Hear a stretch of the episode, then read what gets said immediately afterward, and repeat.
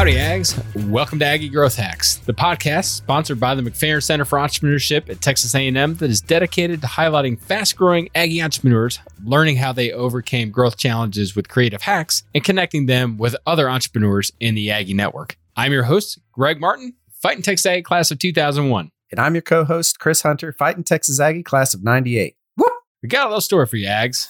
Jeff Sampson, Fighting Texas Aggie class of 1993, is a multiple Aggie 100 nominee with multiple companies. Ags, this is a man that just flat out knows how to grow a business. The main business that he's focused on right now is Elevate Brand Marketing, and it provides Fortune 100 brands with the promotional products that have been part of some of the, the most iconic product launches. So pass it back and listen up to Jeff as he shares some good bull.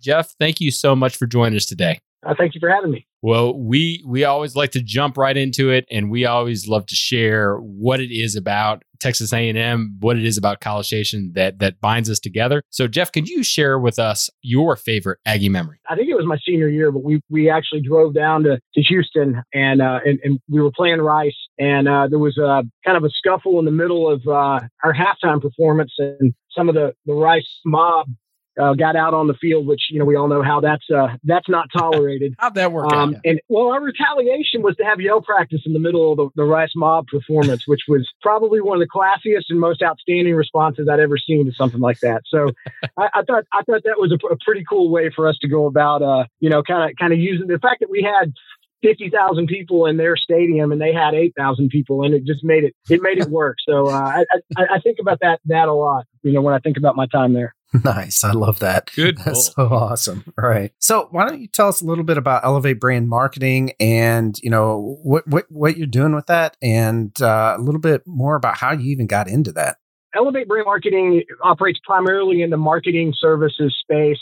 Uh, we focus on brand merchandise and, and pretty much anything you can use from a merchandise standpoint to run your business. Uh, we're focused on Fortune 100 companies, a lot of sports teams. We get involved in a lot of game day giveaways and and uh, other items that that any company would use to promote their business. Um, from from that business, we spun off a couple of other uh, businesses. One of them, the the Sourcing Solution, which is a contract manufacturing business that's based in Dallas, but uh, but headquartered out of uh, out of Shenzhen, China. Uh, that business really kind of came out of the need for us to to get into very specific uh, products that our, our customers needed. And so we went to Asia to really learn how to, to get in the contract manufacturing business. And we've had that division there for about eight years. And another business that developed out of that was a, a 3PL business, distribution and fulfillment. Uh, we've recently gotten into a lot of kitting with uh, COVID last year. Kind of we had to pivot and figure out ways to, to connect, help our customers connect better with their employees and, and, and their customers in the, the kitting side of that business. And so we've got a, a 80,000 square foot distribution and fulfillment center in Dallas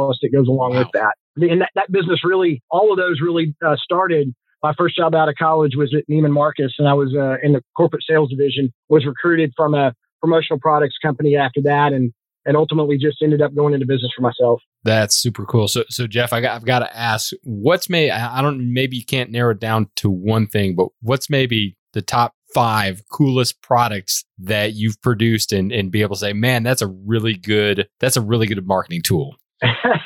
yeah, um, God, we've done an awful lot of stuff. I, I, think one of the things that really stands out is a great project. We had an opportunity to work for uh, work with Anheuser Busch, one of the World Cup. Which it's actually when the World Cup was in the U.S. and mm-hmm. we actually created a vuvuzela that, that doubled as a uh, as basically a yard glass. So um, we went down and actually manufactured it in Mexico. It was uh, it was on a pretty compressed time frame. It was it was coming in over Chinese New Year, so we weren't going to be able to get it done in Asia with one of our factories. And uh, found a drinkware manufacturer in Mexico and went down there and produced that. So that, was really cool. It was it's, it, you know it's it's always fun for us to do things that end up in the public's hands. Um, we do a lot of game day giveaways for the Dallas Cowboys and uh, the, the, Dallas Mavericks are a partner. We do a lot of stuff for them. It's it's really cool to go to a game uh, and and see products that we've created or products that we've manufactured on uh, on behalf of a team and that, that, being given away. And you know it was you know it, especially when it's your hometown team that that uh, that you're helping pr- promote their business. That's that's really pretty cool. awesome. Yeah. So not counting this past year because we we we, we know how COVID has has really affected the entire world, but what historically has been your biggest challenge to growth and and how have you hacked it? man, I think that's a that, that's always ongoing. You know, I, I think that the thing that we're it, you know that we're really struggling with right now, and it's scale. It's it's how do we scale the businesses, and and you know we we've kind of we've developed a plan to double the size of our collective business from a top line sales standpoint in the next two years, and then hopefully double again three years after that. And and the key to the key to it for that for that to happen is for us to create scale on the infrastructure and operation side of the business so that we can effectively pour gasoline on the fire, go out there and get sales, um, generate revenue and not have it bring us to our knees because we don't have the ability to support it. And, and I think you know what's what's been really interesting for me at least in in kind of leading that effort in the company it's really caused me to completely and totally change the way that I look at, at the business. When we started the business, I had no idea that we were going to grow to the size or that we were going to have three companies and have an office in, in China and, and an office in Hong Kong and an office in the Philippines and, and a 80,000 square foot distribution center. And all this stuff has kind of grown out of need where we've had customers that have asked us to do things and we've responded by basically developing expertise in a, in a particular uh, discipline and, and built it ended up building businesses around it. But I think as we start to get to that next level, that I've, I've been forced into looking at what's what's the plan to do that as opposed to just head down and manage the business it's getting outside of working in the business and getting in the weeds i've recently hired a number of people to come in and help me do that so that I could that I can take a you know 800 foot approach to looking at the business and strategically positioning the business so that when we do get to those numbers that we need to get to that we're positioned to either have private money in, in, injected into the business or have a PE firm seriously look at us or have a strategic partner come in and go, you guys have got some things that, that we don't have. So let's, let's, you know, let's bolt these businesses on. Okay, Jeff. So so I'm I'm tracking all that, and I hear you you said a lot of things as far as you know making sure that you're building out your team, uh, your leadership team, making sure that you've got operations, you've got systems in place. But I also heard you talk about that you actually had to pivot and change because of COVID, because of last year. So so my question is, how did you both? How did you manage both the challenges of COVID, but then also make those strategic changes last year when we were struggling with COVID? We were really fortunate. I, you know, I'll say I'll say that we were fortunate enough not to ever have to lay anybody off through all of this. Um, we were fortunate in that. Wow. Thank you. I, I, I really, when, when, this all happened, I sat down with our my, my business partners and I said, if we can get out of this thing without having to let anybody go, um, and be basically zero net zero from from an employee standpoint, but even you know not lost any any ground in the market, I would consider that a win. And and I, mm-hmm. I, think mm-hmm. we're I think we will we will have accomplished that when we look back on this. Again, I, I, say that we were fortunate. One of the things that that we were allowed to do is is really continue to operate our businesses. We weren't we weren't in hospitality. We weren't in you know we weren't a restaurant. We we had an essential business and, and our fulfillment operation. All of our employees pivoted really well to working from their homes in the brand merchandise business, our um, employees in China and the Philippines were able to either work from home or the, the, the, businesses were opened back up relatively quickly. And we were to manage, we were able to manage from afar. It was really difficult not being able to go over there and see our employees and physically, you know, be in the, in the offices when we have been on, on a pretty regular basis up until last year. Uh, we were also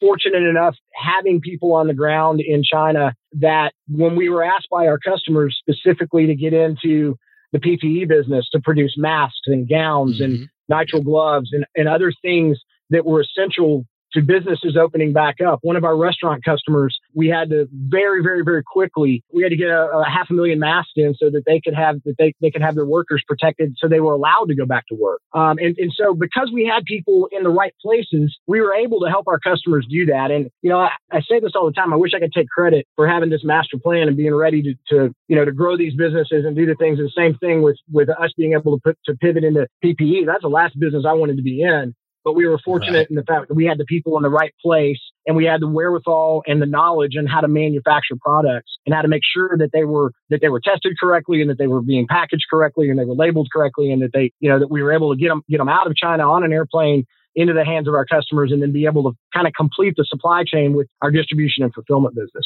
Wow, so something that you didn't even think of as as an, a competitive advantage really played out to be one last year. Absolutely. So obviously, it sounds like you very much have a solid grasp of your business as well as you know your industry. So, what do you see coming around the bend on on your industry? What are some of the future trends that are happening, and how can you take advantage of those? Yeah, so this goes back a little bit to what you, what you guys asked, you know, in the previous question there, and that is that I firmly believe that in not only in our industry but also in the economy that we are going to see a massive pickup in the next two to three years. That we're going to have an opportunity to just go gangbusters in our business as it relates to marketing materials and marketing services and, and being able to provide experience, experiences for our, our clients and help them use merchandise to enhance those experiences and engage uh, with with their customers and their employees. I think that we're going to have more of that opportunity than we even know what to do with. And you know, what, one of the things that we did during COVID is rather than pull back, we push forward. We we made some investments in technology. We made investment in our people. We hired some additional people. We've looked at what other resources that we need to have in place so that when those opportunities come, maybe some of our competitors aren't going to be ready for that because they spent the last year hunkering down and we're going to pick up business. And, and, and, we potentially also are going to be in a situation where we can go buy a business. We can have a small, you know, a couple of small businesses in our space that maybe they've got a really good book of business and they've got a great sales team, but operationally they're not really sound. And we've got all, we've got that operation in place to be able to support some salespeople that could that could come on and, and pick up uh, that we could pick up and, and pick up a, a book of business that maybe we don't have the opportunity to get to today. It's all about looking at your business from that strategic level and saying, how can I build the operations and the systems to be able to have it? And then just put the right people and pour gas on it and execute. You got it. That's exactly right. So with with that being said, Jeff, what is Elevate Brand Marketing's BHAG?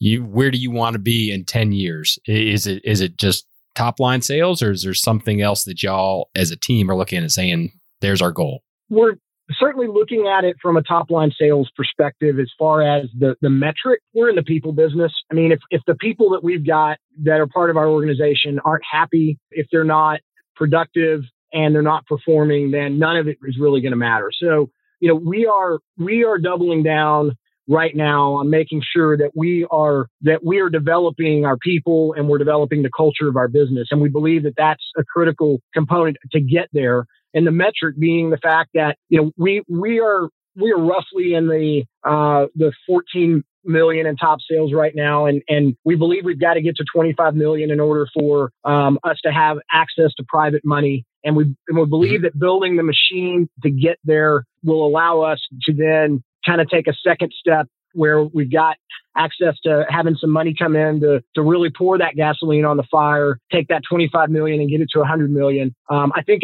our ownership team, uh, on the most part, we really don't want to be out of the business. So it's it's not a, a scenario of an exit, an immediate exit um, in, in the first two years. It's a matter of, of staying in the business, getting some help and getting some money injected into the business to really take us to that point where we get to 100 million. And then we can sit there and look, you know, five, six years from now, we'll get to that that number uh, and decide what we want to do as individuals, but but know that we that we've basically succeeded um, in the stated goal of getting to that $100 million mark. Wow that's amazing. Honestly, that's a huge, huge BHAG, big, hairy, audacious goal to to get to. As you were kind of telling your story and telling about what you do, so how how do you integrate with the marketing and the branding division or individuals for like a Budweiser or the Mavericks or whatever. I mean, it, it it's got to be more than just you know, hey, they say, hey, here we want this product and you source it. But branding is so ingrained. You, you, guys need to understand what their brand is trying to achieve and stuff. So how, how do you mesh that? Yeah, I mean, it's a great question. So there, there's there's obviously different levels of of involvement in the brand teams within these companies. There, there are occasional times which I prefer not be in this situation, but at the end of the day, there's times when the client knows exactly what they want, and and, and we really are just serving a procurement function. At, okay. at that at that point, we're not really any more competitive than anybody else is, unless it's something that's unique or they're asking us to make something that's proprietary, in which case it then becomes a manufacturing project instead of just a production and printing project. We always really, really try to get at the core try to get into the strategy of what our client is trying to accomplish. So if it's Anheuser-Busch, I want to know what their new product launches look like. I want to understand what the strategy is for the upcoming year, what their focus is going to be on. This year's focus was on seltzer. So I want to know that. We want, we want to be involved at the level where they're talking to us about what their goals are and trying to, you know, it, so that we can then try to give them solutions, not just product. Because as, as soon as we start talking about solutions, now we're consulting. Now we're involved in the conversation. We're a resource. We're not just a vendor. So it's not always easy. I mean, you, have got some clients that, that aren't, frankly, some clients don't know. I mean, which is which is really scary. You're dealing with a Fortune 100 client. Yeah, I was going to say your clients big, are really big, so they better know. Well, I'm telling you, sometimes these big brands, you know, it, it ama- it's always amazed me when I get a phone call from, you know, from Samsung and they go, Hey, we need a hundred thousand of something in two weeks for a new product launch. And I'm like, you mean a new cell phone that you've been developing for two years? You just realized that you needed to send these out to hundred thousand people? Like what, what in the world are you doing? It is crazy how many of these big brands still get caught in that trap of not being prepared to go to market with new products. But the more the answer to your question is the more involved we can get into their heads that get them to start to trust us, to to think of us as an extension of their marketing department, the better off we are. Now we're going to head into our lightning round, but before we do, we want to uh, take a pause here for a second to listen to our sponsor. All right, welcome back, Ags, and we're going to roll right into the uh, lightning round. Right, so the lightning round, the rules are simple. You have one minute or less to uh, answer the questions, and we're just going to try to go through these as quickly as we can. All right, so what is your favorite hack, Jeff? Back working in the grocery business, growing up, I was uh, my very first job was in a grocery store, and I spent an awful lot of time. I even even continued to work for uh, the Randall's uh, food chain whenever I, I, I was at A and M in school. But I had a, a, boss that he he called it management by walking around, and it, in it it's just basically the idea of getting out from behind your desk and getting out, whether it's in, in our world, it's into the distribution center and seeing what's going on, or it's walking into somebody's cubicle and, and, and asking what they're working on and trying to be involved in the business. And I think as an owner and an entrepreneur, uh, staying in touch with our, with our uh, our team and our employees, but also with with customers is, is just super important for me. So while we're talking about hacks and all that kind of stuff, and we still have you on, what what's your favorite traveling hack? Oh man, I'm, I'm, probably a horrible one. I probably drink way too much when I'm traveling. So, you know, that, that, that sounds like a good not what, that's, that's, not what you're supposed to do, especially if you're trying to recover. You, you, know, part, part of it, I think I get kind of in routines. It's, I mean, I travel an awful lot. I'm normally, you know, putting more than a hundred thousand miles um, in the air a year. And it, for me, it's, it's trying to find the routine so that I don't you know, if I am jet lagged or I'm, you know, I'm, I'm really tired or worn out or whatever, that I, I, I don't leave something behind or I, you know, that I've got my, that I've got my directions and I've got the, you know, the, in Asia, especially printing out the directions in, in Chinese to the hotel or having that's, it's easier today than it was when I started traveling over there because you can pretty much get a cell signal anywhere and your phone's got Google Translate on it and you, you know you can show the, the, the, taxi driver a picture of the of the hotel. Used to though, before we had that, I mean, when, when Russ and I first started in Asia, we didn't have cell phones. Not not when we were there, our cell phones wouldn't work. So you know, we we actually got separated one time, and uh, that that caused us to actually go through a routine of what we were going to do if that ever happened again, and like how we would what how we would go how we would ultimately find each other because we never it never occurred to us because we're so used to just being able to get on our cell phone here right but I think for me, it's just it's just trying to be organized and and just kind of having my together because you get travel and you can lose an awful lot of productive time if you don't. No, that that's really good. I mean, it's so even though you've been doing it for a while, it still has to be a little bit disorienting and you know just kind of getting back into a different culture and realizing that the way we do things here is not the way they do things over there. Oh, it, it, it's I'll tell you, it's bigger than that. Part of it is is understanding. You got to remind yourself that you're in their country. And there's certain cultural things and there's certain behaviors that aren't going to be accepted that you know you you've got you've got to be especially in China you're still in a communist country. And mm-hmm. on the most part I've never really been worried but you still have got to realize that every single thing that you do is on camera in that country. They know where they know where we are every time that we take a step. And so you know you got to be aware of that. I mean it, whether I, I see I see people over there Westerners acting like idiots and, I, and I'm like, you know, I'm, I'm just always thinking to myself, just be careful about where you are and what you say and when you do it. That's right. It, you are a guest is, here. It, you, right. That's right. And you can get comfortable and forget that sometimes. And it, it's, I mean, I, I've I've seen people do some really stupid things. Well, Jeff, what's one book, podcast, YouTube channel, something that, that you get a lot of value out of that our listeners need to be aware of? Carl Sewell's book, Customer for Life.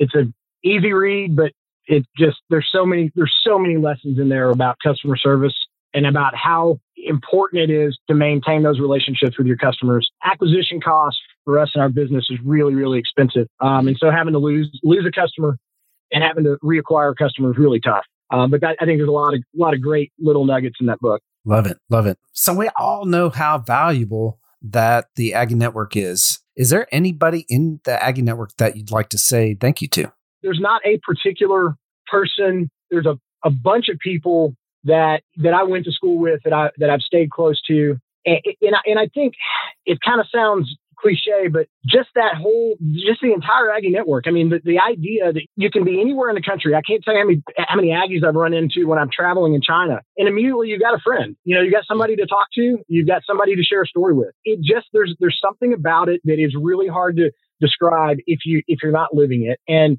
you know, there's, there's a lot of people that I meet that don't really understand it until you feel it. I, I took uh, one of my business partners to muster with me uh, in Taiwan uh, a couple of years ago, wow. and it, it was really cool to see his eyes light up and see how cool that experience was for him from somebody that had never really couldn't get his get his head around what this was all about. Wow, that that's a pretty powerful introduction to the Aggie network and and just our way of life. That's pretty cool. So Jeff, what is what is one thing that um, the Aggie network can help you with, and how do we get in touch with you? The easiest way to get in touch with me is uh, is is drop me an email at jeff.sampson at weelevate.com you know, I, I would I wouldn't be a very good salesperson if I didn't say, uh, you know, if there's anybody out there that needs needs help with their their merchandise programs to uh, to look us up. But uh, you know, I, by the same token, I'm happy to I'm happy to help with uh, anybody out there who's looking to you know kind of dip their, their toe in the water of being an entrepreneur. If I can if I can help them out in any way in terms of uh, any advice, I'm I'm I'm happy to to give back. Well, Jeff, that's exactly what this podcast is all about. It's about connecting Aggies and us learning from you and uh, and the challenges that you have overcome. Thank you for spending time with us today. Thank you for being so transparent and, and sharing your wisdom. And Ags, if y'all have got any promotional needs, make sure you check out Jeff and and his company. Um, can you give us the website one more time, Jeff? Website is weelevate.com. So W E E L E V A T E.com. There you go, Ag. So make sure you check him out. And Jeff, again, thank you so much for joining us. Well, thanks for having me. I appreciate it. How about that, Ags? That was what you call some good bull. There were some valuable hacks that Jeff shared with us. What's your favorite, Greg? I think Chris, the the thing that really struck out to me was the book that he talked about, uh, Customer for Life. And I think that it is so important for entrepreneurs to, to understand the value that they bring to the customer. Uh, he talked about how within his business, customer acquisition cost is actually really, really high. So you do not want to lose those customers. And even for, for entrepreneurs who have businesses that don't have high customer acquisition costs, to be able to continue to wow and serve and retain your customers is super, super important and super critical. What about you? Well, I obviously, again, I, I agree with you 100% on yours. Mine's got to be uh, uh, how to scale, right? He talked a lot about how how do you, mm-hmm. how do you mm-hmm. scale a business. He right? talked about that a lot, yeah. Obviously, with with well, because he's done it, right? I mean, he he talked about how how right now they're at 14 million that they're working to get to 25 million and then after that 100 million so how do you do that and he said it real easily people right? You got to have the right people in the right places. And he said that yeah. time and time and time again in the interview. And, you know, one thing that I'm going to add on to that is not only people, but you've got to have systems in place for those mm-hmm. people, right? Mm-hmm. So that's that's mine. Getting the right people in the right seats. Yeah, I loved how he he emphasized that it was the culture. Also, I mean, it, it yeah. continues to amaze me. Everyone that we talk to, yeah. it's not about building a bigger factory or having the coolest machines or or sourcing the the inventory. It's about building the people and the culture, and that is what is going to take you to growth and achieve your goals. Right, and in fact, he said that's what brought him t- through the the initial lockdown of COVID. Right, is mm-hmm. is that he had the right people, they pivoted, and the people he didn't come up with the idea, but but the ideas were come up by by the folks that he had in place. You know, in order to get the right PPE to the market. So, mm-hmm. um, I think that's pretty awesome. Well, that's going to do it for another episode of Aggie Growth Hacks. Chris and I hope that you enjoyed it and that you'll leave us a rating on iTunes, Stitcher, Spotify, wherever you found us. We hope that you check out our website at aggiegrowthhacks.com, where you can hear all of our previous episodes, connect with Chris and I, and make sure that you check out our monthly hack shops where we tackle some of the biggest challenges that entrepreneurs have. We talk to an expert and have a deep dive with actionable advice. Aggie Growth Hacks was produced by fellow Aggies Kyle Ackerman and Ben Wiggins with Podcast Architects. We also want to give a huge shout out to our sponsor, the McFerrin Center for Entrepreneurship at Texas A&M University. Since 1999, the McFerrin Center for Entrepreneurship has served as the hub of entrepreneurship for Texas A&M. If you're an Aggie entrepreneur or even a entrepreneur, head over to their website to find the program that's right for you. Join us next time when we connect with another great entrepreneur and learn how they hack their growth. Until then, I'm Chris Hunter. And I'm Greg Martin. Thanks and gig 'em. Whoop!